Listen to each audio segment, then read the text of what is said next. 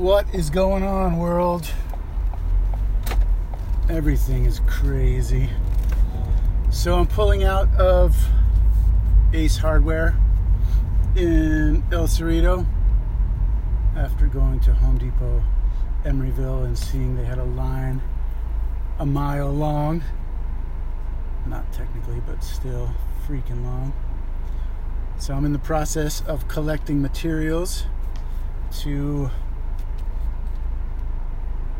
I want to say, stain proof my studio.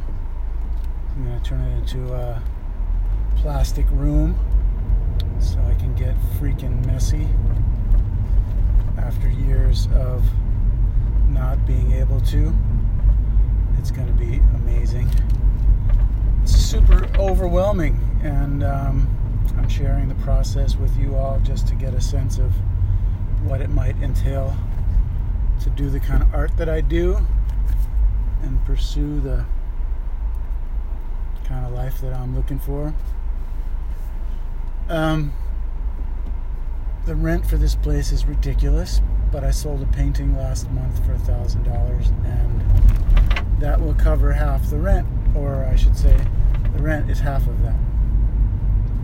So the startup costs, I just spent $140 on materials, and I had some other materials that I'm going to be putting towards this.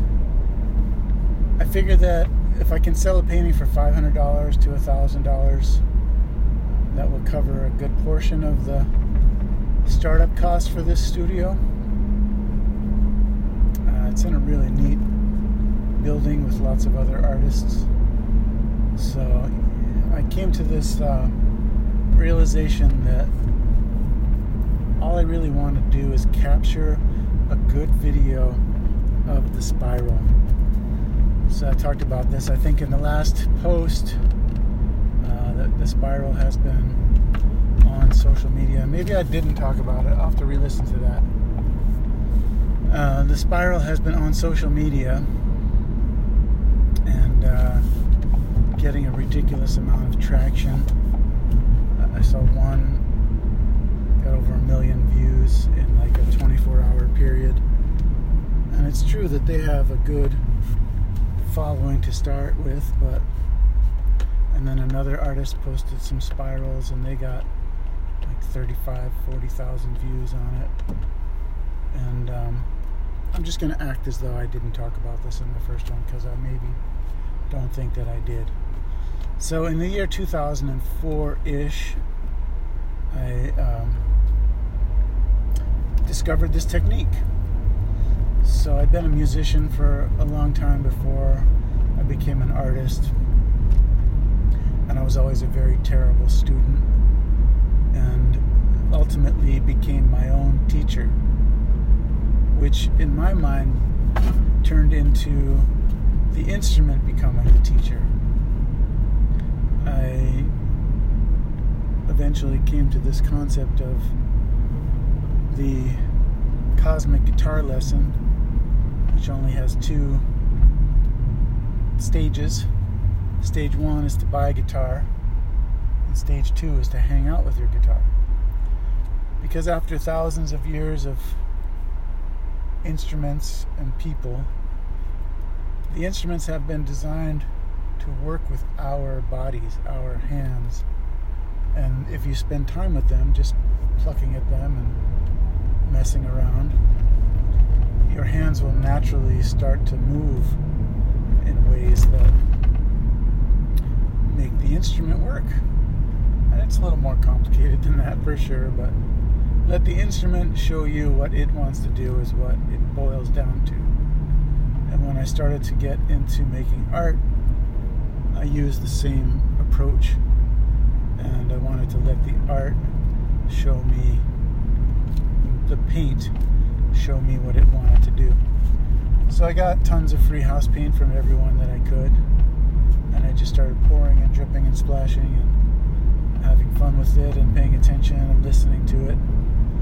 And over time, once I started to get pretty comfortable with it, I tried to bring in some more formal elements, so the pouring and the dripping and the chaos of all of that, I was tying into some natural occurrences in nature, the way that water moves, the element of time and viscosity and the drying and sediment left behind.